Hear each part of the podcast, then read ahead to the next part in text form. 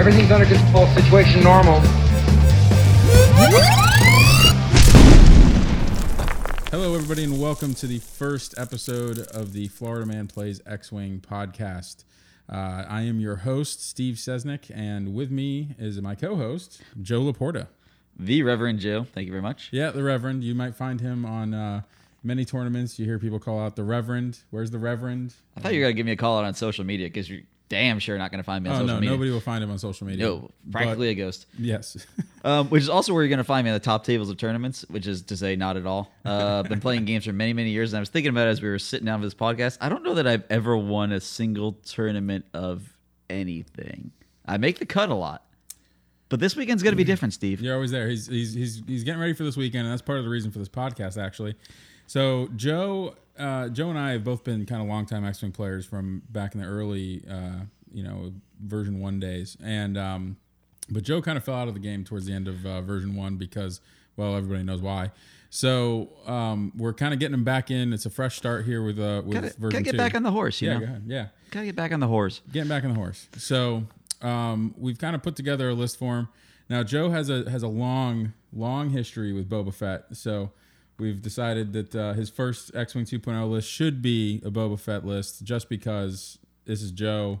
He loves Boba Fett, and Boba Fett's actually good now, so he's not used to that. So we're gonna see how this goes. No, Boba Fett, Boba Fett wasn't good before. No, no. Not not Come on, maybe man. Boba, for- Boba Decimator was he- the jam. Yeah, Oh, I was loving that list. yeah, that, that one did pretty good for you. Mostly just because it beat Travis all the time, which was which was hilarious. Well, you know, you gotta, you know, gotta zig when you think you're gonna zag. You know what I'm saying? Yeah, yeah, yeah. Our friend Travis played a lot of uh, Dash Corrin back in the day, and the Boba uh, Cheernu list did quite well against it, which infuriated him in a number of tournaments. So That was fun. That was good times. Now, to give you a little bit of perspective on this one, I played every week when I was a younger man. I probably played about 10 or 12 games of X Wing. I had roommates, we had tournaments, I got to play all the time. This was starting from the core set onward. And I was trying to think about it for this podcast when it was I finally dropped off. And I want to say about a year ago, we went to the Atlanta Regional, and I played seven games for that one. And we practiced not at all for that one. I went in with zero, zero reps on that and had a good time. But to think about it, I think in the year before that, I may have played three games. So I think in the last two years, I would say conservatively, I've played somewhere between 10 and 12 games. yeah, So I'm a little out of it. yeah. Joe's Joe's pretty far out of it. He didn't really experience the the ending days of uh, of 1.0, um, although he heard plenty about it about it from us. But Well, I will say I, the best experience I had with the end of 1.0 was going down to Get Your Fun On down in Melbourne, and I got to do commentary on their regionals, which was really fun, and I had a good time. But I'm not gonna lie, by the end of the day, the number of times I had to say he drops a bomb and then dicks around was really kind of chapping my cheeks. Yeah, well, I mean, to put a little context to this, I played in that regional, and while Joe was doing the commentary, and I actually made the final table. And trust me, by the end of that final game, I was also very tired of watching bombs get dropped and dick, dicking around. yeah, it was hard because a lot of people wanted to see the top tables on that one, but the top tables all looked pretty similar and were fairly uninteresting. I, Yeah. you know, we were playing a little game, me and my other commentator, trying to guess which way somebody was going to go and which way they're going next. You know, what they were going to take as their next action.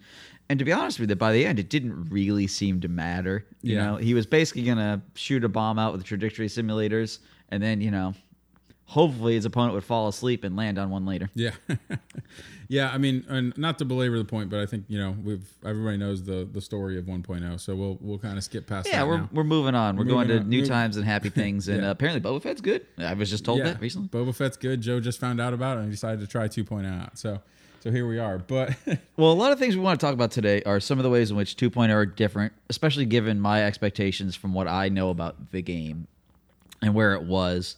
Um, some other things I'm going to need to go over is there's some rules things I'm not 100% familiar with. Yeah, and I have not seen any of the new cards from 2.0, so I'm going to need to be walked through on this one. Yeah, there's a lot of lot of changes for sure. Um, and you know, we'll kind of we'll, we'll get to his list here that we're gonna try out. What what we're gonna do is we're gonna we got a list here featuring Boba Fett that we're gonna try out. Uh, we're gonna take a break here in the middle of the podcast, basically, and uh, we're gonna me and Joe are gonna play a game, and then afterwards we're gonna come back with his thoughts on one the list and two 2.0 in general. And uh, you know, he's getting ready.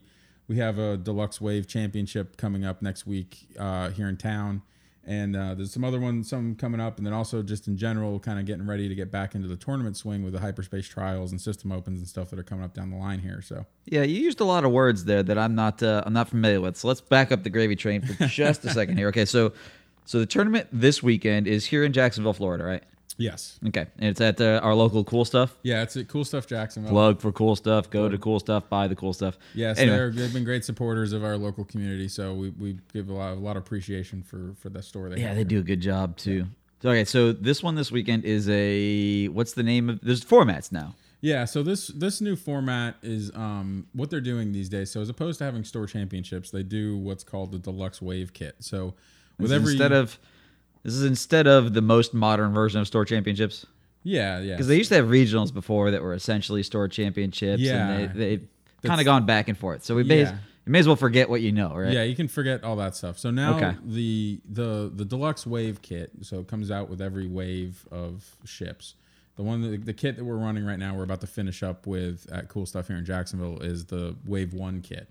So inside that kit, there's three different events. There's a quick build party event, um, which is using the new quick build. And you guys ran that already, right? Yeah, we ran that back in December. And that was good. Yeah, yeah, it was fun. It was it was cool because I think it it, it, it it was just a real nice casual tournament. Nobody was taking it real seriously. Got to play a few games, try out some of the quick build stuff, which is neat because the quick build cards actually give you options that aren't always legal in the normal game. So there's some there's some quick build stuff that you, there's a lot of quick build stuff you can run that wouldn't be even possible to play in, in even extended edition because it's at upgrades least that Currently, right? Like there's there's some FFG has flexibility now with the app to be able to go and change Yeah. what's what's available to each ship upgrade Yeah. wise and stuff like that. Yeah, so with the with the app and the way they've done everything online now is you know all the the points and the ship upgrades slots are all controlled through the online app, which means that they can uh, change those around anytime they want. And actually, they do have a planned point adjustment coming up uh, supposedly this month, this in January. Is here. it going to be before Saturday? Uh, do not know. They have not announced the exact date yet. now, have they announced whether or not those will be legal immediately? Are they going to give you a window on that? Is They that also haven't said if there's going to be a window on it. Yeah. So it's, interesting. It, it could be. I don't know if it's going to be immediate or if there's going to be a week or two window or, or how they're going to run do that exactly. I'm sure they'll explain all that in the article when they release it. But that could conceivably be a dilly of a pickle? it could. I, I doubt. I mean, I kind of doubt it's going to happen this week. I, I, I think we'll be able to get through our thing here. Now there is another Wave Championship down in Melbourne at the end of the month that we're going to. Uh, that could affect that tournament. That's on the 26th. So we'll see what happens with that. But Okay. Okay. So the format for these events is what now? So yeah, so the first thing was the quick build party. So the quick build party is just a very casual event. Obviously, you know, you use the quick build structures. So you you Are there different quick build cards for that? 'Cause aren't there are quick Yeah. builds in the the new So- starter set and in the conversions? yeah. So the conversion kits and this and, and a lot of this and um a lot of the different upgrade packs come with uh, quick build cards in them to help you just kind of play a very quick game and get a very quick and easy game going for beginners or just for fun. So the uh, so that was what the whole quick build party was about, and there was challenges and uh, there was uh, coins given away based on how many challenges you completed. Um, basically, it was. Um, I think they were what were they? They were uh, charge tokens. So they were metal charge. Okay, so tokens. yeah, the ones you're actually using in the game. That's, Yeah, that's nice. That's yeah, handy. so that was a nice uh, thing to give away. Um, the second event was the Battle of Yavin themed event. So that that was a themed event that had a custom um, build structure to it, where you could only use particular ships that were present at the Battle of Yavin. So it was basically X wings and Y wings. Um, you could fly the Falcon, but it could only be the Falcon with Han Solo in it, um, with Han Solo as the pilot. And then uh, they had the Tie Fighters, Tie Advanced, and you could also they threw in the um, the Lambda shuttles, even though they weren't sh- visible in the movie. Uh, yeah, to- well, I believe that's the shuttle that Tarkin was supposed to get off on, and Yeah. then uh, it was like, oh no, evacuate our moment of triumph. You must be freaking yeah, nuts. exactly. So it was mentioned, I guess. I mean, that was Oh, Tarkin yeah, was obviously going to get on the Lambda and get out of there, but he Yeah, refused. what other shuttle would he use? yeah, Seriously. exactly. Must have Can't take the Lambda. Marta. Yeah. Now it, it was not an ST three twenty one because the title was not allowed in that format. But you know, apparently that was a Battle of uh, Endor only uh, ship. You, uh, you went deep down in the Wiki- I went- Wikipedia for that one, buddy. yeah, a little deep in the. Wikipedia. All right, all right. Okay, so so that one was good. All right, so that one and that they control that through the app. Like they tell Yeah. you, like they released a list of things you can do through the app. Yeah, so in the app there was the Battle of Yavin um, custom build format. So when you selected that, as you selected your faction, you also selected that build format. So you would only have the legal upgrades available to you in the squad builder, which just makes it easy and convenient to kind of figure out what you're doing. So, um, which is good. So Now, did they do anything really wonky? Like they didn't change any of the upgrades or make something like cheaper or change the text on anything? no, there's no there's no adjustments like that. It was just a limitation of of stuff. Uh, there was no point adjustments or anything for that for, for that stuff. Okay, So. that still sounds neat. But they could. That's something they could technically do. They just probably haven't gotten that deep down the rabbit hole yet. But um, that could be certainly a possibility later on down the line. All right, well let's uh, let's jump to Lightspeed. What's the one we got coming up this weekend? I gotta prep. I gotta get ready. So the one this weekend is basically like a store championship. So this is the deluxe wave championship. It's got a prize structure pretty similar to the old um, to the old store championships. Dang, I didn't even think about. I didn't even think to ask. Yeah. I mean, I I hadn't even considered that there might be prizes. Yes, there are prizes. In fact, That's good. That's Yeah. good. Um, there's uh, I, I don't remember exactly what was in there off the top of my head, but there's some some cool stuff. Uh, there's also the Wave Leader Prize, which is another cool thing. So basically, every tournament played between while at, at that store while we have that kit running before we play the Deluxe Wave Championship, um, all the wins count towards the final Wave Leader. So uh, if you any wins you got during the Yavin event, or if we ran any attack run or other league nights or anything like that, we can count really anything we want. Um, any of those wins that you may have accrued during those events uh, leading up to the Wave Championship and including the Wave Championship uh, will determine the Wave leader. Um, and there's a special prize as a set of range rulers, I believe. Ooh. Um, Does it have like the one, two, threes? yeah, it's a one, two, three Yeah, range rulers. those are always nice. I like those. Yeah. So um, there's a there's a nice bonus prize in there for uh, somebody who obviously attended all the events probably and you know was playing pretty well. Where are you sitting at that? Uh, well, we didn't have too many events in there, so I'm in like third or fourth, I guess. Um, Steve, come on. yeah, yeah, I know. But well, you know, I was TOing and running the event, so I, Yeah, I get a little distracted when I'm running the events. But Fair enough. yeah. um. So yeah. So that event's coming up, and that's what we're. And those. That's an extended event, so that means. Yeah, you gotta you gotta hit me with some knowledge on that. What's extended? Yeah, so extended events are everything is legal. So every ship upgrade, every anything that's been released is illegal, is legal, um, including um, I guess because Wave Two is actually already out. Wave Two stuff is all going to be legal at this tournament as Is well. all the, the first order and resistance stuff? yes, yeah. So all first order and resistance stuff will be legal. We're gonna talk about that another day. Yeah, I- we'll I- get to that. yeah. We'll get to that another time. So we're gonna we're gonna do scum here. Scum is what I'm I'm committed to doing. I'm, Yeah. I'm gonna be scummy. Yes, we're getting scummy with it. How is scum sitting meta wise? Um, Scum, I think, is pretty good in the meta um, at the moment. I think it's it has some very strong pieces. Um, I don't, and obviously Boba is kind of like the centerpiece of the Scum of the Scum uh, faction at the moment, but um, it's it probably has it has a lot. I think it's it's kind of interesting because I think it kind of it has a lot of really good individual pieces. Um, and there's some lists, particularly that uh, some people are thinking may get nerfed in the point update in, involving uh, Jakku gun runners and things that Joe has never heard Oh, of before. really? I've heard of Jakku. I saw the them. movies. He's yeah, he's heard of them. He just Just like in the movies. he's never seen one on a table before, and but um, yeah. So the, No, no, that's actually not fair because actually I have played them in Destiny. oh okay, I have Destiny. played I have played quad jumpers in Destiny. Yeah. Okay. So is, they're they're making their they're having their kind of day in the sun right now in the uh, in the in the Scum faction at the moment. But um, so yeah, so Scum Scum's pretty strong right now. Um, I, I it's I'm having a hard, I can't I don't know where to place First Order and Resistance just yet. I, I haven't really played enough games. I've played a couple of First Order um, lists so far. I haven't played any Resistance stuff yet. So. I'm not quite sure where to place that stuff at the I moment. mean, my Um, initial and feeling is they're, they're gonna be weaker. I would say just because they're there's fewer options. I, I think in extended, yeah, uh, to maybe to a certain degree. Um, in in the hyperspace format, um, which we won't get crazy into right now, but in the hyperspace format where uh, first order and resistance basically has everything legal except for one upgrade.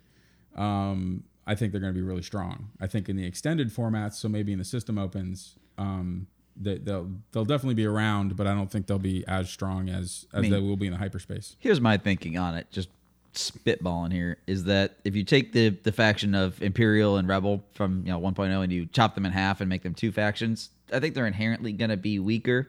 I think Scum gets the best of this bargain, you know, ah, Java no bargain, um, just by not having been split. Yeah. But at the end of the day, it's not like you get to put the full range of fighters or upgrades on the table ever. Yeah, So I think it's a negligible difference. yeah, You know what I mean? I, I think there is a, a change there. yeah, But like I said, it's not like you get to play the full range of 14 ships or whatever they are for each side on the table at the same time. yeah. So I don't think it's going to be a huge difference. Yeah, I don't think so either. I mean, it definitely, you know, having First Order and Resistance split away from Imperial and Rebel definitely took away some options. Like I, I like I used to play some some mixed Imperial First Order lists that I, um, that was actually what I played at the regional earlier or uh, at the beginning of 2018 and with, and um, it was you know that's a, that's a list that's not possible anymore just because of of the split. But the um, I think overall it's not you know it's not going to be a huge. Well, I'm going to go out on a limb and say I think it's good for the game. I think it's good Yeah. to have a few a few more more variety and options. One of the things I'm Yeah. really kind of looking forward to in 2.0, and we'll see if they do it or don't, is I'd really like to see them split up the upgrades by faction a lot more, just to see them see them create lists that are a little more unique and diverse. Yeah. You know, one of the things that became a problem with 1.0 was that certain upgrades became ubiquitous because everybody could use them and they were cheap and efficient. You know, Yeah. efficiency was cheap and and excitement was expensive in 1.0. Yeah. You know, things that were new and interesting and unique tend to be really expensive, whereas things like veteran instincts, like the height of efficiency, cost Yeah. one. yeah. It was just well, and you had certain upgrades like like like veteran instincts and and and push the limit that existed from virtually the beginning of the game and were you were just I mean they were staples of the meta all the way until the end. So Oh yeah, you know they were they were obviously hyper efficient. yeah. If push the limit wasn't good, it would have still been around. You know, yeah, exactly. ten waves later. Yeah. So the so I guess to kind of get on topic here, what what we're going with the list that we're gonna get Joe to play tonight, and uh, we're And hopefully this out. week, assuming everything goes well, Yeah, and hopefully in um, quote unquote testing. Yeah, exactly. Um, is uh, all right. So we're starting with Boba Fett. Um, Okay, so he's our main man. All right, so I'm reading Boba Fett out loud for the first time since he's come out in 2.0. all right, so. While you defend and perform an attack, you may reroll one of your dice for each enemy ship at range zero to one. Yeah. Okay, well, zero? How's the range zero? So range zero is a newer mechanic they added in. Um, so basically that just means touching. Oh, okay. So, Base to know- base contact is range zero. Yeah, they just added Yeah, that that, in as context into the rule, into the way they write things, and the um, just it for clarity's sake. So not much changed about him. Five pilot skill. Oh, yeah. pilot skill only goes up to six now, right? Yeah, yeah. Initiative um, only goes up to six now. So Oh, initiative. There you go. Yeah, yeah. So so Boba used to be an eight, right? He was an Um, eight, Yeah. yeah. So he went. So basically, you know, when they shrunk the initiative down, there was a lot of the ships that there was a choice they had to make whether or not they were going to bump them up to a six or an old like an old nine or a new six, or um, bump them down to like an old seven or a new four or a new five. I mean. So Boba in this case remain, you know, went went from eight to five. So he, he didn't get a buff that way with in, with initiative like uh, some ships did. Um, so, but anyways, initiative five five is very good. It's a huge part of the meta right now. I think um, there's, definitely a bidding war going on at um, initiative five these days. Um, not so much at initiative six, although that may change um, with Poe coming out in the resistance because he's going to be a baller. But um, Well, he's out already, right? yeah, We yeah, have to see out. what his effect, you know, how how ubiquitous he is. Yeah, I just have to see how ubiquitous. I, I, and I think he's going to be pretty ubiquitous in hyperspace, but you know, time will tell. Um, now I tip my hand a little bit. I guess I I read some spoilers. Boba Fett is not a large base ship anymore. No, so they've changed the. They've added a medium base in. Okay. Um, so now you got your small base, your large base, and your medium base. And so the medium base is um, supposed to be. I mean, I think it's it, by it's it's exactly in the middle between a small and a and a, and a, and a large base. like by, physically, the piece of plastic. Yeah, by volume, not so not by like. ex- It's not halfway across Yeah. and halfway across. Yeah, yeah. Is So I- so 25% volume. Yeah, so I think in I think the dimensions were like twenty uh twenty millimeters or whatever it was. That was on a small. Steve's looking at me like I know the answer to this. Yeah, yeah, Uh, I- I yeah, yeah, of course. Yeah, I knew this at one point. Sure. So it's not like you know it, it was uh, the small base was twenty and the large base was forty millimeters. So you get you ended up with a, with a you know a, I guess it would be a 30 by thirty 30. millimeter medium Okay. base. They did it more kind of by volume, I guess. So it's it comes out uh, length and width wise, you know, it's still a square, but it comes out to something close to like one point six times a uh, a small base. Have you gotten to play with any medium based ships yet? Do they handle noticeably different? I mean, is there? Yeah, I mean they they do for sure. I mean it's it's cool because some of the medium. So like Boba, this is a kind of. I- It depends on how you think about it, but this is probably a step up or an advantage for Boba because he went from being a large base down to a medium, um, which means he's more maneuverable. He can squeeze in between some rocks a little bit better. Well, it feels like you just get bumped less, if nothing else. yeah, you know get what I mean? bumped less, which is which can be good. So um, it, it depends on your viewpoint and how you use them. I think Boba in Boba's case, he's not a blocker. You're not using him as a blocker, so you don't need him to be a big fat ass. But um, so the medium I think kind of helps helps him out there and helps him maneuver around between the rocks and stuff a little bit better as well. Um, Okay. it is a little odd flying it because it, the your geometry is is definitely different than the, the old small base, medi uh, large base geometry. It's because they're not. It's not so. It doesn't scale exactly double. Well, because the way- maneuver template didn't change size. Yeah, the maneuver template like the base change changes size, but the maneuver template Yeah. doesn't. So when you used to be able to eyeball, say, you know, a one, a one bank, you used to be able to look and say, I know where the ship will be based on the size of this base, the size of the template, and the angle that you'll now be at. That change in the size of the base feels like that matters. You know what I mean? You're no longer. It's a different eyeball. Yeah, and I think I think probably the easiest way to do it for and for this game that we're about to play here, uh, I think what you should probably try to focus on doing is um, thinking of it as a large base as you're trying to maneuver it, just to kind of overcorrect. So Oh, but wait, our dial changed. yes, Oh, oh, well, okay. Let's hit that up. Yeah. Uh, yes, I have hard ones now.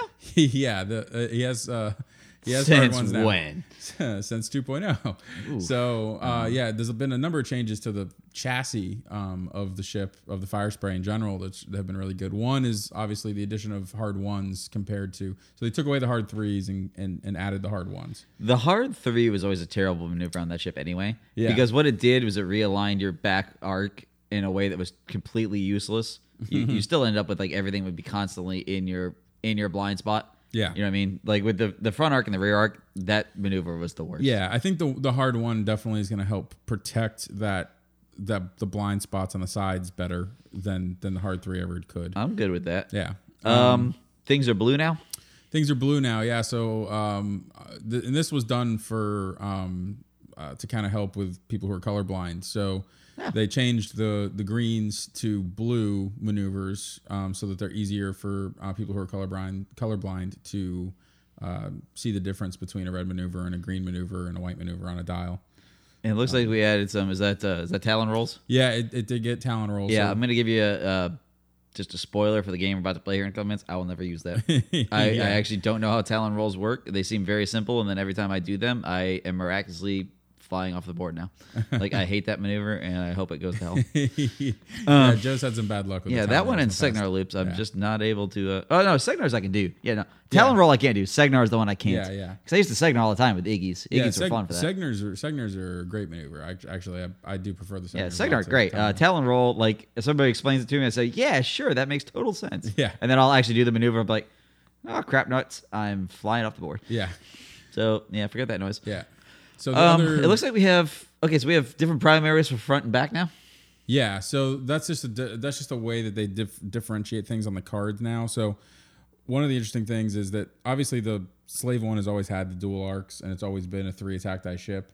Um, the difference is they're just the they're actually physically denoting the rear arc as its own separate element on the card now. Which Do, do they have any ships that have different primary or different Yeah. primary attack and different arcs? Yeah, so actually the uh, the Lambda shuttle now has a a, a two attack die rear arc. What? Still has the three out the front, but the rear with the rear arc gets two, which is honestly really awesome. It's a it's a huge huge boost to that ship. yeah, Um, because that ship don't exactly turn around good. yeah, yeah, no. That that ship. I, I played a lot of Lambda shuttle back in the day. I played Yeah, a no lot of crap. Imp Aces lists, and it was uh, it, having a rear arc on that ship is so cool.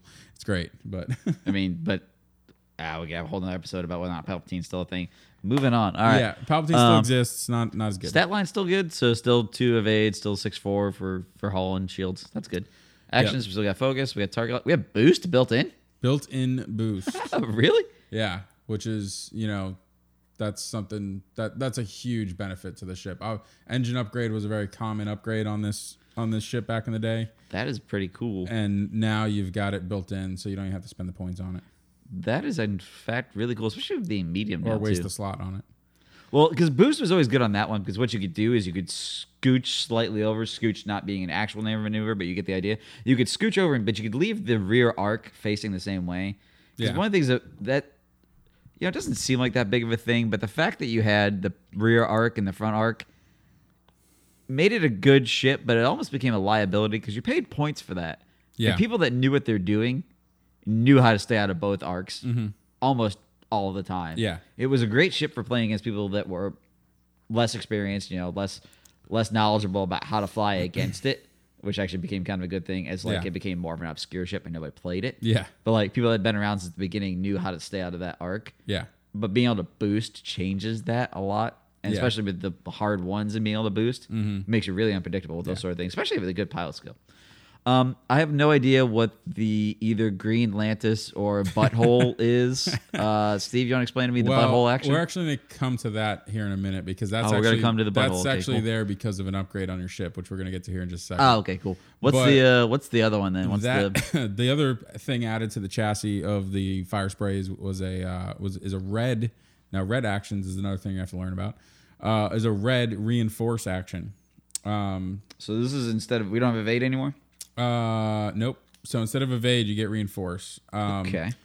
But so, do you remember reinforce? Did you did you play much with reinforce at all back? Uh, isn't that on the wooden ships? It came, yeah, it came out on the Auzitucks, um, which were Right. We're gonna you know what? Did they make those in annoying. 2.0? They're still a thing? Uh, they still exist. I mean, they they, they do exist. Yes, they. Well, that- I really haven't seen anybody play them though.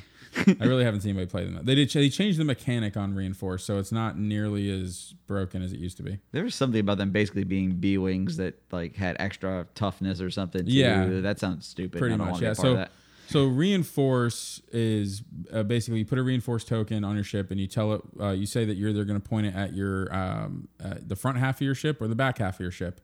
Okay. So what that means is that any ship shooting at you um, on the side Yeah, you've through, through the part that it's going through. Yeah. is um, from that from that direction is uh, you you get to add one evade result to uh, to your roll basically.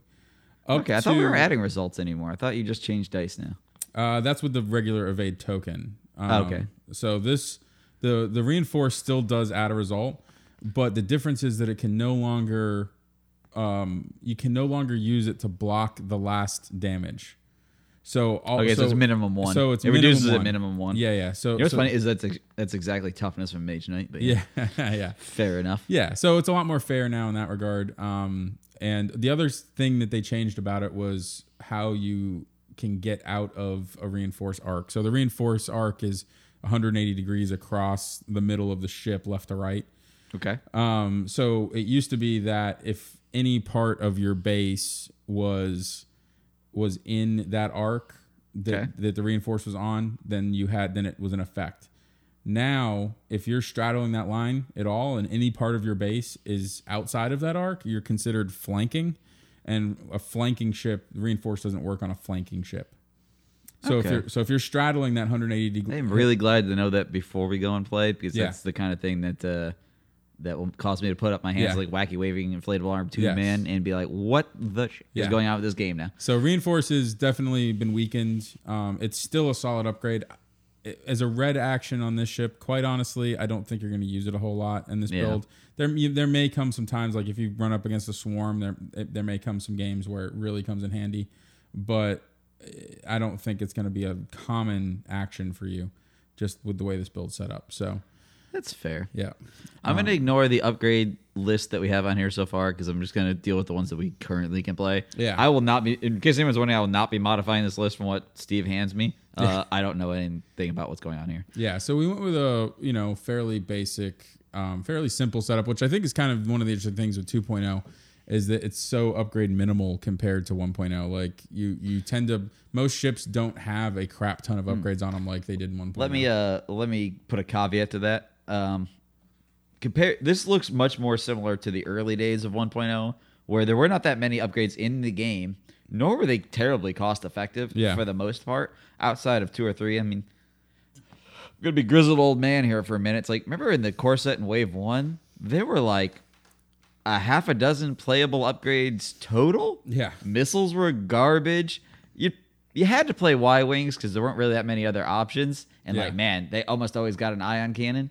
But beyond that, I mean, until until the Falcon came out, Yeah. Which until the Falcon came out is something you guys never thought you'd hear. Yeah. But uh, yeah, until that first wave of ships came out, You were at uh, you were at a. Uh, I was at the release for that. Oh, yeah. the Kessel Run release party for Oh, that. yeah. that was Yeah. actually right before I started playing the game. They they went down for the Kessel Run, and I I had played like a kitchen table game with them before that event. And No, then- we owned it. We actually played in two Kessel runs. We Oh, yeah, literally right. played in one and drove from that store to another one that was also in Orlando the same day. And played on tables that were, I believe, I think we measured at the end were 26 inches across. Oh yeah, that was the uh, col- that was the yeah, that was a knife fight right there. Yeah, that was like the Col- the Coliseum of Comics in It that was. mall. It was a cock. Yeah. yeah, yeah. Yeah, it was uh man, that was a knife fight. I Yeah. remember the first game we played. We got there late, so I sat down and immediately started playing the game. You know, put all the stuff, literally threw the stuff on the table and started playing the game. We did our first maneuvers the first round. The guy was about to go back down. I was like, I'm gonna start firing now. He's like, How are we within range? That's not even possible. I'm like, Yeah, I don't know if you measured these tables ahead of time, Yeah. but you, everything's in range. yeah, He's like, What? yeah. It was crazy. more like the rule of like eight, not the rule of eleven. So, um, I do remember got- those tables because I went to those. I played in. I played once at that store at the Imdaar Alpha event the next year. I played. Uh, we went to that. I remember, store. yeah, because yeah, yeah, And we I- still have those those Yeah. cards for the Z95s. Yes, and the, yeah, I still got plenty of those old. the Bandit Z95 cards, yeah. blew your mind. A 12 point ship for the Rebels? Crazy. What? Yeah. So- With shields? with shields. So the first uh, the first upgrade we got here um, that we're going to talk about is the Marauder title, Okay. um, because it kind of sets off some other stuff. Because uh, you've you've also got the Han Solo uh, Gunner, which you can't play without the Marauder title. The Marauder title gives you that Gunner slot. So when you perform a primary, is this icon? Is that attacking out the butthole? That is the rear attack. Yes. rear attack. Yes, uh, rear admiral. Fett. Uh, you may reroll one attack type. Yeah, that's Yeah, good. that's a good. nice Oh, that's on top of what he's already got. That's on top of Boba Fett's other, you know, normal range one rerolls. So he'll, he'll uh, you can get some range two and three rerolls if you're shooting out the out the butt. So here. kind of like Kath Scarlet, like old school now, where you Yeah. actually want to fire out the back. You're Yeah. actually a little better at that. yeah, a little bit. That's kind of cool. Um, and then it adds a what is this slot? Uh, that's the gunner slot. So the gunner slot is a whole new slot that uh, that did not exist in in 1.0. That um, basically it's kind of analogous to a crew slot, but um, they use it to sp- split everything up a little bit more. So um, you get uh, Han. In this case, we're going to be using Han Solo gunner, um, but there's a lot of other different gunner upgrades out there. Um, but uh, we're going with Han on this on this list. Okay, so let's go to Han next. Before you engage, may perform a red uh, focus action. Yeah. What is engage? Is that when you activate or something? or- Yeah, so engage is just you know as soon as you as you're about to shoot. So when uh, Is dur- it when you're about to shoot or before you move? Uh about to shoot. So engage, shoot, okay. engage is engaging happens in the engagement phase, which is the shooting. You know, oh, the old combat phase. Okay, okay, Yeah. yeah, yeah, that makes sense. Yeah. So um so basically as you are about to shoot, so when it's your turn in the initiative order to shoot in the engagement phase, um you can perform a red focus action. So Can you do that if you bonked? Yes. Oh, yeah, that This seems is a totally separate. So as long you can do this basically as long as you're not stressed. Okay. So as long as you're not stressed, um, you can do this. You can do it if you're sitting on a rock, even although you couldn't Really? shoot. But yeah, Oh, well, yeah, but you get it for defense. but you could get it for defense. You're And fairly he's high a- in the and since orders, He's that a could five be in the good. order. Yeah, you could do it anyways. Okay. Looks like we got one more crew on this. Oh, hey, I know this guy. Uh, you IG88D. You have the pilot ability of each other friendly ship with the IG2000 upgrade. I guess we're not doing that. We're not using that part of it. Um, the reason we got IG88D on here is that he's he's basically like a really cheap version of Perceptive Copilot or or the old uh, uh, what's it called? Uh, the one that gave you double focus. I've already I'm already forgetting the old names now. Oh, recon specialist. Recon specialist, yeah. Oh, come on, man. I so, love recon specialist. uh, so so recon specialists, uh, you know, obviously just used to give you two focus. You take a focus action, you get a free focus. uh, Perceptive Copilot is the replacement for that, but it costs Okay. ten points. But everything's doubled now, right? So it's effectively five. Effectively, f- the old five, yeah. Still five so- point three. Yeah. Yeah. Now, IG88D, obviously, we're not using the IG2000 part of this upgrade, but we're, we are utilizing the fact that it gives you, um, it adds the calculate to, uh, action to your bar, a white calculate action. So just to stop you for a second, I'm going to tell you a secret about this card. Yeah. After you're done telling me what a calculate token is, because I don't have any idea what the hell you're talking about. Okay. So a calculate token is uh, basically a new type of focus token that is used only by droids. So because obviously IG88D is a droid, he uh, he gives you that he adds that action to your bar um, as a crew member, and then what it does is, as opposed to being like a normal focus, it only changes one focus result instead of all your Instead focus all. results. So, um, so it's a little more limited in its use, but the cool thing here is that it gives you with IG88D. So after you perform one of these calculate actions, you gain an extra calculate token. So you get two of them. So you essentially have two mini focuses. You have two mini focuses, which can be very Well, I mean, useful. you only roll two defend dice, so like you're Yeah. not really going to change two that Well, often. and And even three attack. Yeah. And Boba's getting rerolls out the butt. So I mean, he's he's gonna he's hopefully re-rolling himself into his evades, and then maybe here and there getting a focus that or getting a focus result that he can use a calculate on. Hmm. So and and it also gives you the option to use it on more on more sh- engagements. So you know sometimes you get that that point where you roll double like you only need to avo- evade one or or whatever, and so you use your focus for one- for one evade. Um, but Is gunner still a thing?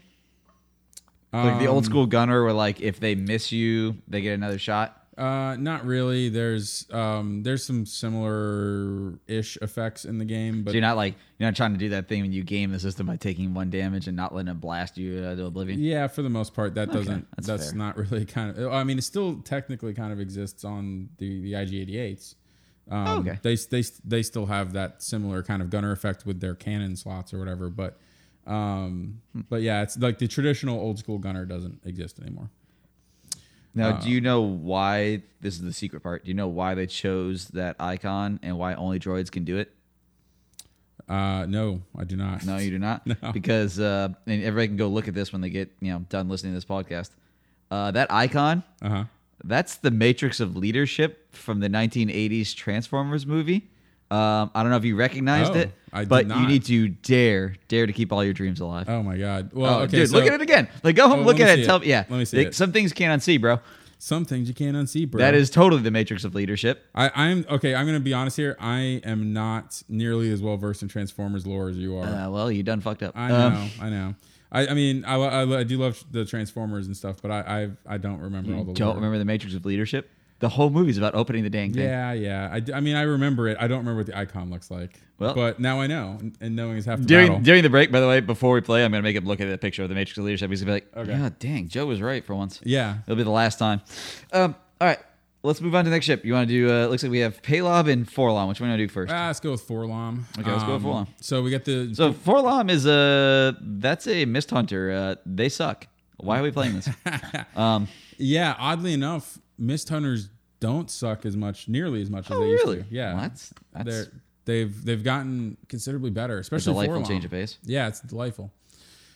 Um, so, uh, and I think part of the reason they don't suck as much is is because they haven't really changed that much. I think any ships that didn't change a lot from from uh, first edition to second edition actually got a kind of a buff that way. Well, I never really understood what the problem with the ship was because at the end of the day, didn't it seem like just a when it came out? I remember looking at it and be like, "This seems like just a scum B wing." Yeah, and, and that's B really I think wings were was supposed to be. relatively good. Yeah, You know, relatively. I mean, they yeah. Well, they were when G1As came out. I think they were still kind of decent. they're still legitimate. I always like Zuckuss. Always had a neat ability. Yeah, Like it seems like I'd rather have a good. You know, you had better chances on attack dice than they had on defend dice. So Yeah. it seems like that should be good. yeah. But no, it never was. No, no Um, never worked. It was too not. It was too. It wasn't maneuverable enough for for for 1.0. It was- So it's a medium. It got bigger. so it got bigger, um, which you can kind of go again. You can go back and forth as to how good or bad that is for the ship in general. Getting bigger seems bad, but yeah. Probably not great. Maybe a better blocker, but I don't know that you block with yeah, this. yeah. It helps it block a little bit. Um, Although it's right in the middle, so like maybe you do. Maybe it doesn't get blocked against smaller ships. It is and a it three does against bigger initiative. ones. Yeah, it's a three initiative. And the other thing too is that we we gave it the Mist Hunter title and advanced sensors. So you can kind of do those advanced. You can before you move, you can do your barrel rolls and stuff like that. So um, so okay, so advanced sensors hasn't changed much. Pretty much the same. You just take your action before you move. Yeah, but the the, the big change to advanced sensors, uh, and it's not really going to affect this list or this usage of it, but um, uh, you can only perform one action uh, when you use it. So you can't you can't use push it. the limit on it. yeah, you, yeah. Push. I mean, push the limit doesn't exist anymore, but there's a lot of push the limit esque effects on certain ships uh, that they can no longer use with it. So you Okay. can't perform another action. During, okay, so same things that used to be on that one. Could we go back to what 4-LOM himself does? All right, Yeah. so 4-LOM is after you fully execute a red maneuver, gain one calculate token. Okay, and you're just getting one from him, right? You're Yeah. not doing any tricksy tricks to get extra. No. So at the start of the end phase, you may choose one ship at range zero to one. If you do, transfer one of your stress tokens to that ship. So it can be one you're touching if you want at range one. It could be friendly. It could be okay, okay. I'm getting that. Uh, so you have the calculate action. Uh, again, it looks like the Matrix of leadership. Yep. Uh, we have target lock. I'm still familiar with. Mm-hmm. Um, I have no idea what squiggly line is. That is Jam. So Jam was uh, uh, Jam was added fairly late in 1.0, so I don't think you ever played with or against it. But Okay. um, I remember so- seeing it in Spaceballs. uh, no one would give me the raspberry. Yeah. Lone Starr. So the jamming action um, basically allows you. So if you're within range one uh, of a ship, or I guess technically one to zero, but I'm not sure how you'd be one to zero without. There's, I guess, there's probably some ways to do it, but uh, without uh, having overlapped and not having an action. But regardless, um, if if you have a ship within range one of you, you can use the jam action to give it a jam token. Uh, well, no, I can think of one way because you could start in base to. Uh, is there base to base anymore? Is that a thing? Um, yeah, Range Yeah. zero is still okay, but you could like start base to base with somebody, and if you did like advanced sensors before you moved, you could jam them before you move, right? Yes. Yeah. If yeah, if you did an advanced sensor, yeah, yeah, yeah, So that might be a thing. yeah. I mean, So- I don't know that'll come up that often, No. but good to know. It's a thing. The more you know. Well, then you have a stop maneuver. You do have a stop maneuver on the ship, but the stop's red, so you wouldn't be able to do it with stress anyways. But regardless, so the jam act, you give the jam token to the to the enemy ship within did range Did it ever one. stop before? It didn't, did it? I don't think so. I don't believe so. That's a heck of a thing to just Yeah. throw on there. Yeah, stop maneuver is actually pretty nice. Hmm. Uh, so you give the jam token to the enemy ship, and then you get to decide uh, which token you want to strip off that ship. So you can basically hand it to a ship. Let's say a ship has a focus and a target lock on it. You hand it a jam token, and then you can say, yeah, "I want to get rid of that target lock because I don't want you to be able to shoot me with your proton torpedoes, which are also, also by the way, really awesome upgrades now um, that you're probably going to see a lot of in general." But Okay. um, so the jam gives you that ability to uh, man- manipulate your opponent's upgrade or uh, you know Beneficial tokens. beneficial tokens. Yeah. Okay. Now they don't. Uh, they've changed a little bit from the way they worked in 1.0, but they don't. Uh, they don't stay there anymore. So if you give it to a ship that, uh, so one of the things is you can give it to a ship that doesn't have any tokens yet, Okay. and then when they get a token, it has to go away in order to get rid of the jam token. Okay. So basically, they would move. In that case, you know, when you wouldn't get to choose because they would just move. Yeah, it's whatever one they throw on yeah. there first would be gone. Yeah, yeah. So and then it's not optional. And then I believe the jam tokens go away at the end of the round. Now, Are they red? Isn't that the thing now? It's like all red tokens go away. Oh no, they're orange. oh, they're orange. Yeah, I believe I believe they're like so. It's Uh, like orange. It's like Green tokens go away, red tokens stay, and then orange does. Uh, there's also something to do with circles and squares too. Oh God. Yeah, Okay. Okay. Uh, Yeah. Mind blown. Moving on. yeah. It, it gets a little the, the way they've made that work. Yeah, they made that way simpler. Yeah, but jam tokens go away at the end of the round. So there are some upgrades that allow you to keep jam tokens through a round. Um, so like through an end phase, but um, for the most part, generally they're by default they go away at the end of the round. It looks like the last thing that we've got on the uh, on 4-LOM is the title that gives it barrel rolling and uh, gives it a cannon slot, even though it doesn't look like we're using the cannon slot. Yeah, we're not using the cannon slot. Um, the main reason for the for the title there is just the barrel roll, um, which is a really really nice thing to have with um, with advanced sensors because it's going to let you barrel roll out to do like be able to clear that hard one maneuver if if somebody's blocking you know. So it's going to just give you some better options to try and clear to, to be able to land those uh, those red maneuvers um, so that you can gain your free calculate token.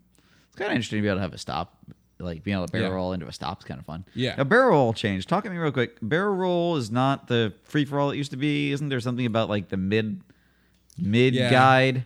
So the the guides, the, the new templates um, have guide hash marks on them. Um, so the the one in particular has um, vertical and a horizontal hash mark on it. So on a so doing a normal barrel with a small base ship, you would kind of do it the way you used to do, where you take the the one, put it long ways, but the hash mark in the middle of the template has to line up with the middle hash mark on the side of the ship that you, you're choosing the barrel roll from. Okay. So um, you line it up basically right in the middle of the ship. You can't line it up in the back or in the front, so you don't get as much wiggle room Okay. you know, or any wiggle room where you start your barrel roll from. And then when you do your barrel roll to the other side, you can either go hash mark to hash mark, so you can basically go completely sideways with no forward or backward motion, Okay. or you can go all the way up Okay. to, the, to the corner or all the way back to the corner. Okay. Um, that makes some sense. And that's the edge of the template, not the hash mark. okay. So you still have to keep the template within the base. Okay, that makes sense. Yeah. Okay, so we have one last ship to talk about. Uh, what's the third ship in this build? Third ship in this build is um, a Hawk 290 Palob Godalhi. Really? Yes. Okay, so uh, you've set me up for failure here. no, the the uh, the Hawk again is another ship uh, receiving new life in version 2.0 of X-wing. It's uh, it's pretty Okay. pretty damn good. And actually, this is another one um, that a lot of people are talking about getting possible point nerfs in the upcoming point adjustment. Um, The, the hawk. The hawk's gonna get nerfed Uh, because the hawk is too good. yeah. Okay, possible. well, seeing's gonna be a bully beam. All right, so still a small base ship. Cool. Uh, initiative three. Yeah, sounds about right.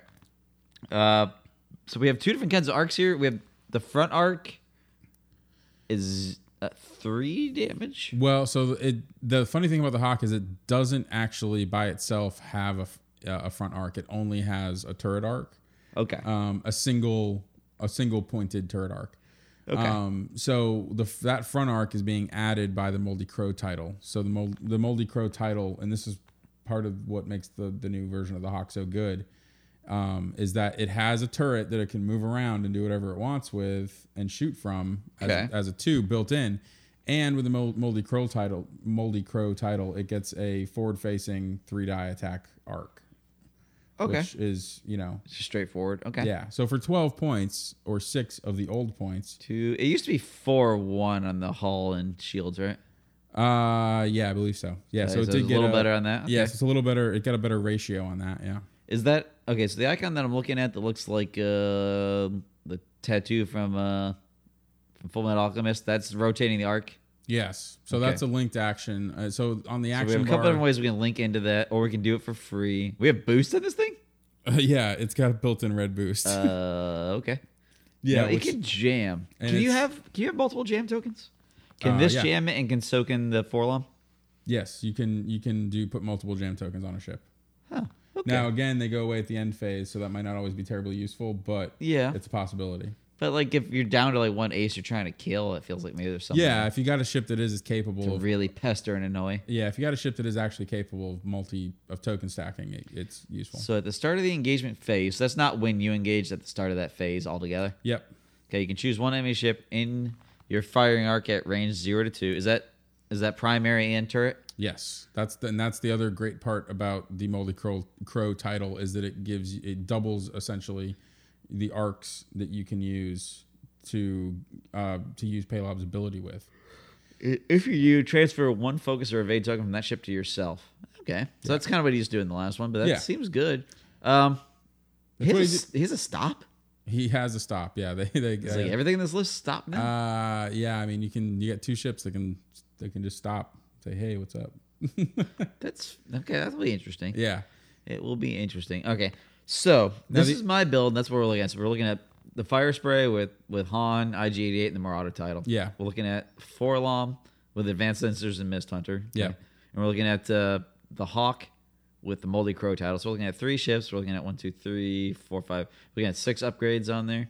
Mm-hmm. We obviously have one big one and two two about half the size of that. yeah. I mean, you're really paying the most there for the Moldy Crow, but it really does give you a lot. I mean, it's No, I can it, see it. still actually kind of has some of its old ability too. So you gain that front primary arc with with with a three. Oh, okay. And you still have uh, you don't remove foc- up to two focus tokens. Yeah, so, so, you no more stacking. You can't do 10,000. the infinite stack like you used to do, but honestly, uh, in in, in everything is kind of you have to adjust everything for 2.0 terms because just everything is kind of weaker and more subdued than it was in 1.0 in a lot of ways. Right.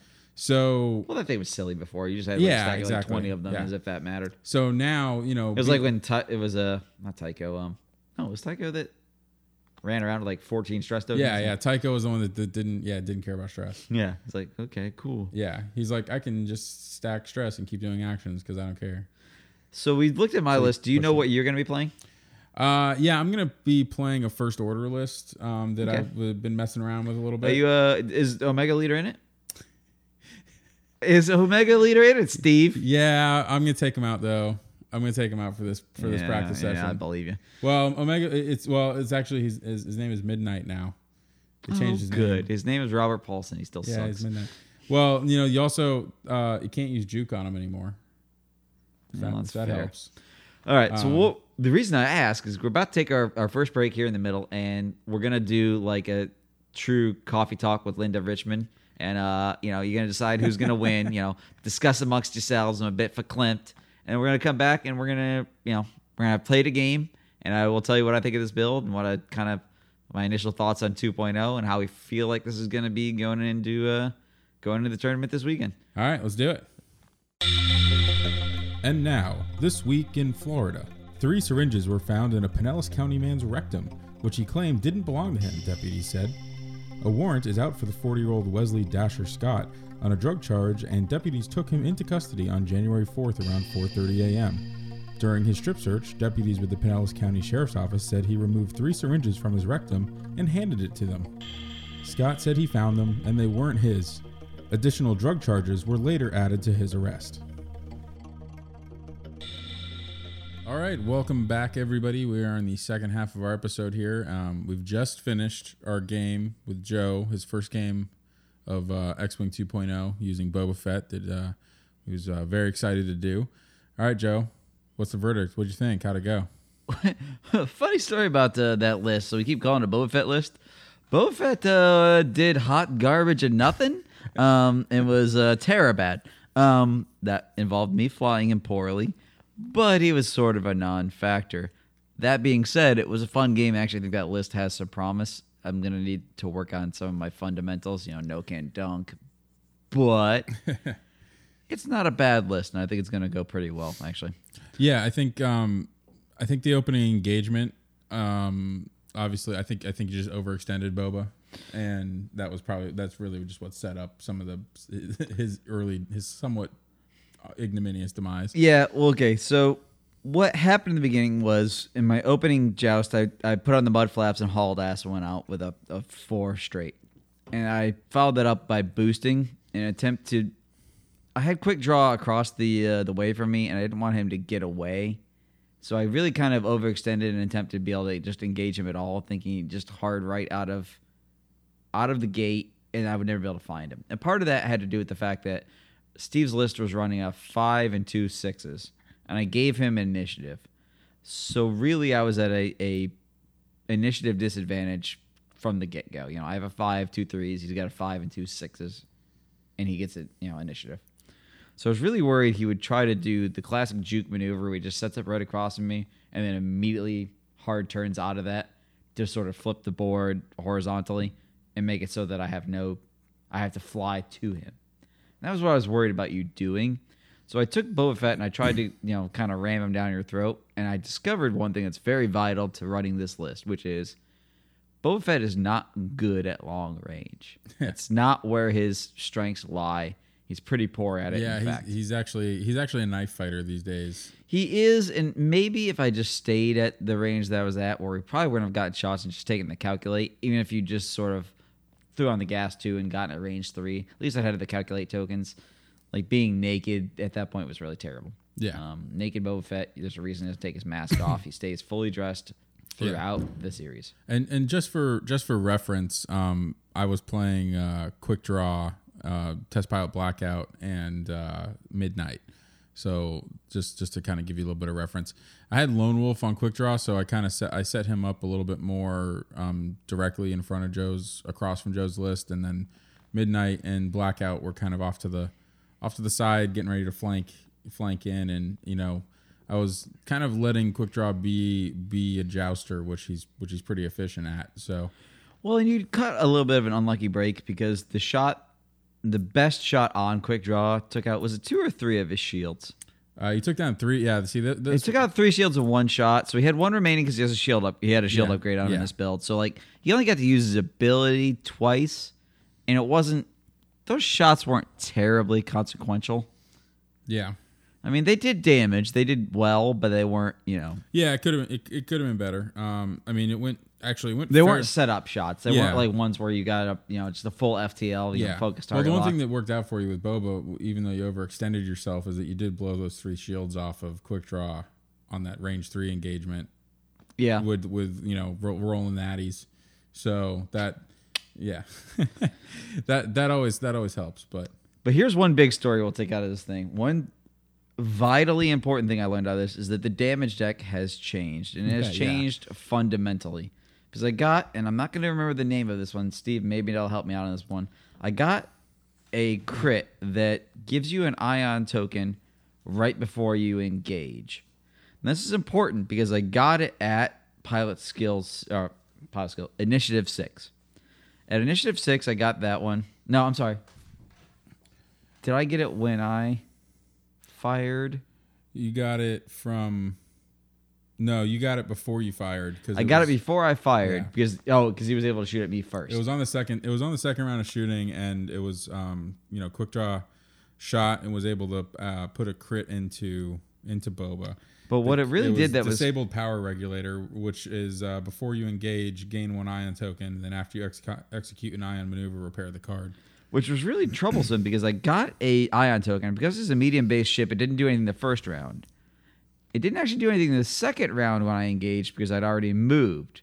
But it was three rounds later I was forced to take an ion maneuver, which did not fly me off the board, but made it so I couldn't possibly stay on the board. yeah, So it essentially flew me off the board because I wasn't really factoring the fact that you you have to plan three turns later for where this ion's going to matter. Because the old deck, there was the one that gave you the ion token. You had to immediately do the ion next turn, yeah, and you were done with the thing. It was over, and you moved on with your life.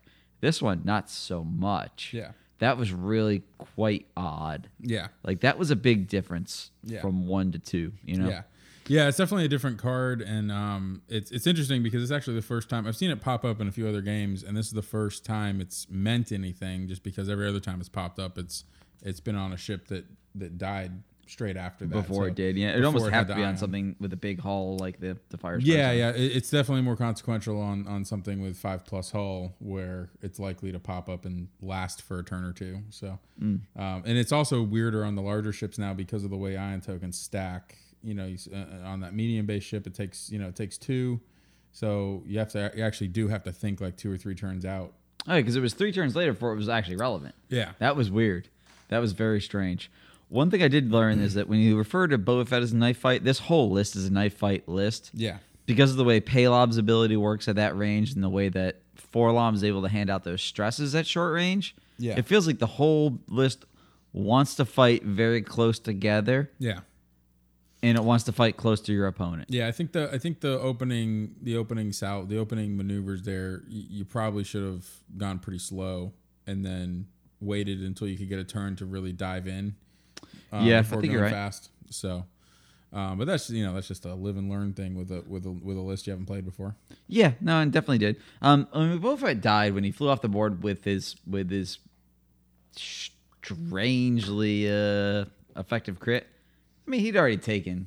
He only had two hull left. Yeah, anyway. he only had two He'd- hull he'd left. taken a pretty He- He'd hefty already beating. done. A, pr- he he he pretty much. I mean, he pretty much took out quick draw, anyways.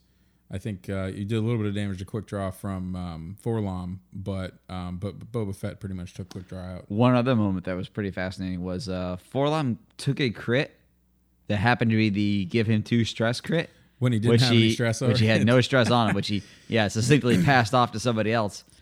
Yeah, so it's one of those one of those times. Uh, you know, it's terrible. Like you know, Panic Pilot, I think in 2.0 is considered to be one of the worst crits out there. It's it's it's a it's you know getting too stressed is pretty bad, and uh, that was one of the few times I've seen it actually become a positive for a ship to get Panic Pilot. Yeah, that was pretty clutch actually. It was really quite interesting because like 4-LOM managed to control the board once it became a knife fight.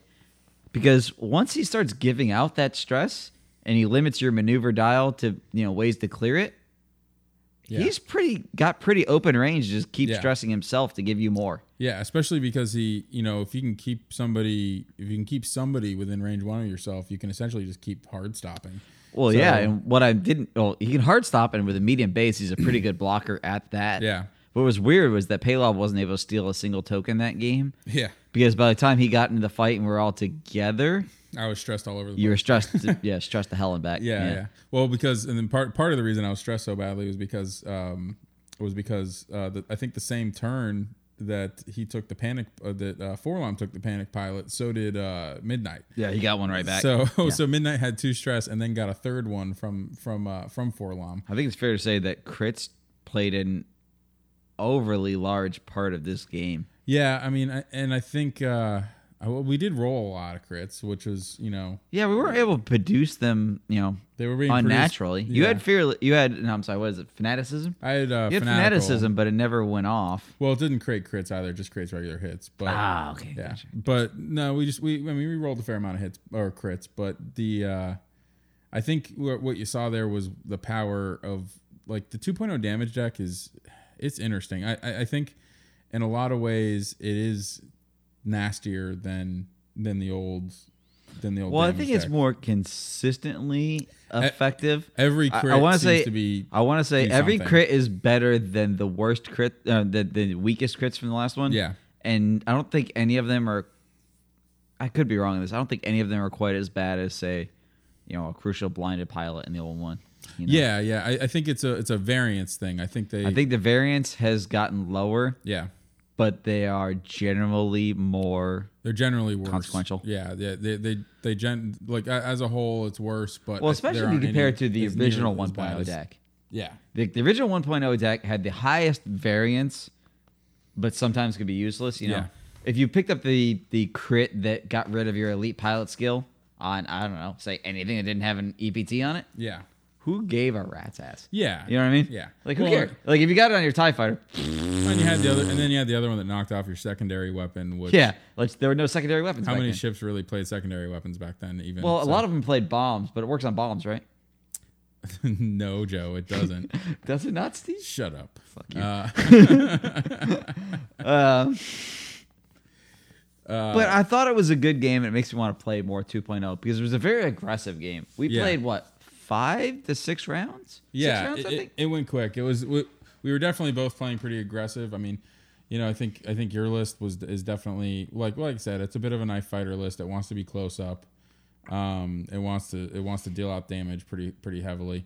Um, you know, mine I at least tried to do that with Quickdraw, and that may or may not have been the best way to do it. But I'm I'm I'm kind of you know trying different different ways of uh, flying Quickdraw. But what I like that I that I won't miss about 1.0 is there was no like just you had so many modifiers on defense where I'd throw dice and then just like even if I got yeah. you know three hits, you'd just be like oh, I mean, even like remember I mean Soontir back when Soontir was Oh, the yeah. golden age of that. It's like if you threw three hits against him, he laughed at you. yeah. Like if you didn't hit four in some way to mess up his dice, who cared? Yeah, pretty much. So it's it's you you definitely have I mean, first of all, modifiers are just at an absolute premium in 2.0 mm. compared to compared to 1.0. 1.0 it's a lot of times it felt like you had too many modifiers. there was times where you didn't even use half a lot a lot of your modifiers. It was like you had, you know, a token stack of a bunch of focus and maybe an evade and you know, all, and pl- not what- and plus whatever natural built-in mod- ways to modify dice you had. So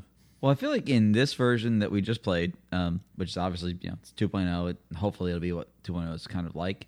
You're at least limited by the number of dice you throw. yeah, Like if you even go back to like the basics of 1.0, the evade token always always lets you go above and beyond the number Yeah. of dice you threw. Yeah. You know what I mean? If you could evade the number of hits that you could deflect were equal to your agility value plus the one evade. At least that's gone, and that's Yeah. a game changer. Yeah. You know, and especially later in 1.0 when it got to, you know, being able to add results above and beyond what you had. You know, add a hit Yeah.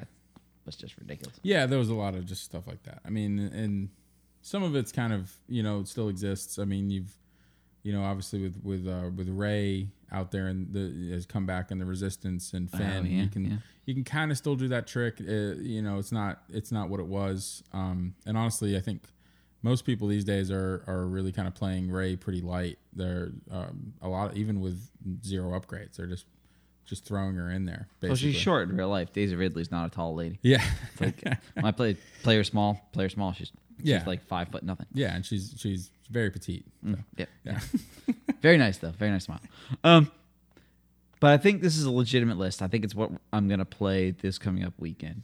I think It's a good starting point for sure. Yeah. it is. It is. You know, I don't know that I'll get another game under my belt before we go and do that. Mm-hmm.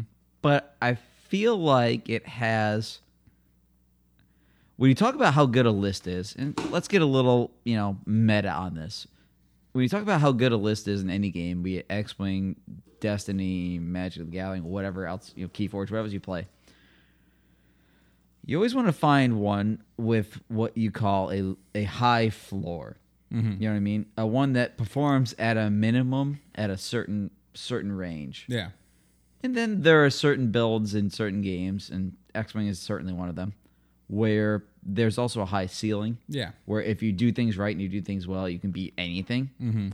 I'm looking right now for one with a very high floor. I want one that Yeah. you know can perform well if I perform poorly. Yeah.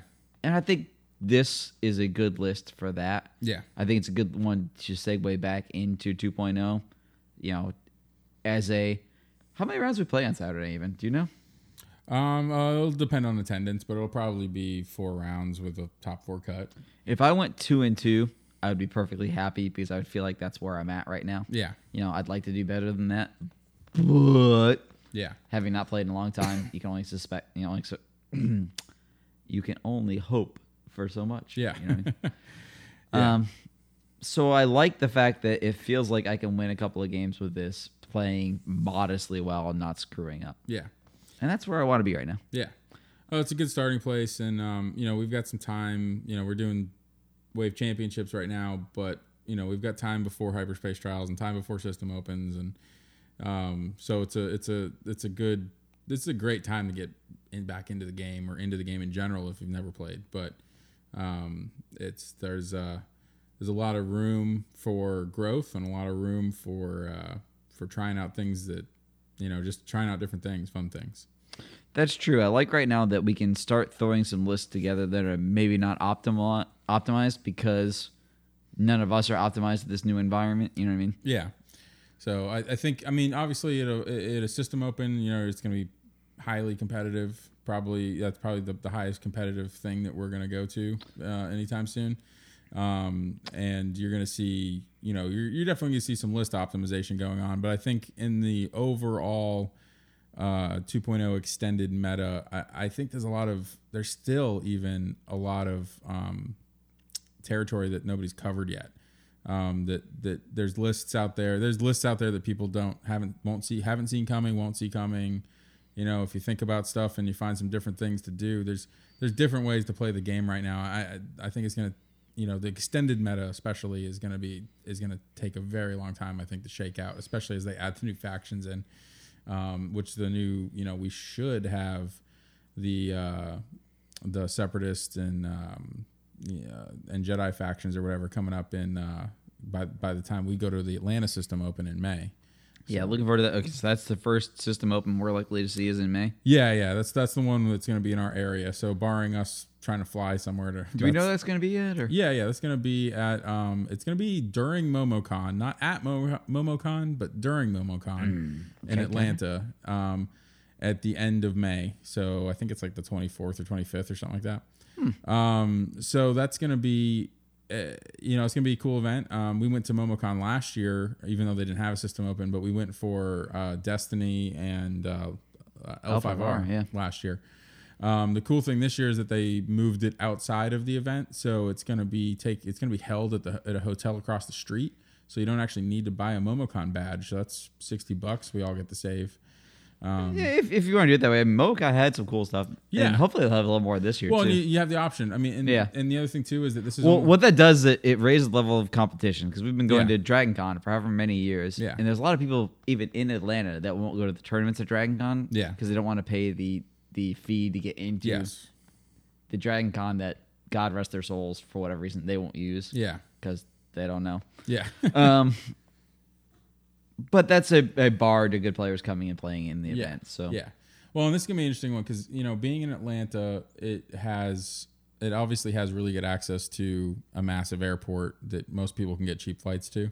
So it, it could be a really interesting one as far as how many people actually make it from much further away than just the south because uh, just because of Atlanta being such a hub airport. So um, I, I'm definitely excited to see the the turnout and what kind of uh, you know pe- how far away we get people from. You know the Well, we can and we'll probably do a whole episode on that one. Oh, yeah. But the last thing I want to say about that one is do we know if that's going to be a two day event yet? It is a two day event, yeah. So it's gonna be um, uh, six rounds of Swiss and uh, Woo, Nelly. yeah, um, and then a cut for the for day two, and then um, then there will also be a uh, an extended qualifier event on day two. So if you don't make the cut, because you want to get you know uh, top eight gets uh, gets a spot at Worlds. So it's not it's not paid for, but you know if you if you make the top eight, you get a spot at Worlds in October, I believe. So if um, if you don't make the cut and you still want a chance at Worlds at a Worlds invite, you can play in the extended qualifier the next day, uh, which is another six round tournament, and uh, every player that goes undefeated in that tournament will get a spot at Worlds. So there could be there's no cut or anything. It's just win six games and you get a spot at Worlds. So That is challenging, though. yeah, it's definitely a challenge. Um, and you know, th- this year and with the way they've changed everything with the tournament structures, um, you know, Worlds is a, is going to be apparently supposedly invite only. At least that's what they've said so far. Really? Yeah, so it's going to be um, they're giving you get an invite for uh, winning a hyperspace trial, which is kind of like a regional. They're the, they're the new regionals.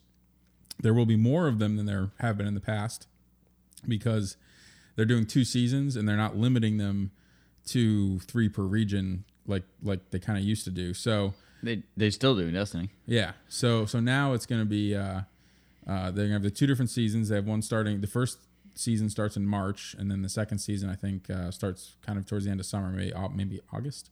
Um, and uh, any store can that can hold I think at least sixty four players can pretty much get one. So it's not like before where stores would apply and then only certain stores would get it. Now it's kind of like any store that applies and is willing and, and can have the capacity to hold one of these will will be able to get one and run it. So that should definitely increase um, the amount of these and give people more chances to uh, to get those worlds invites.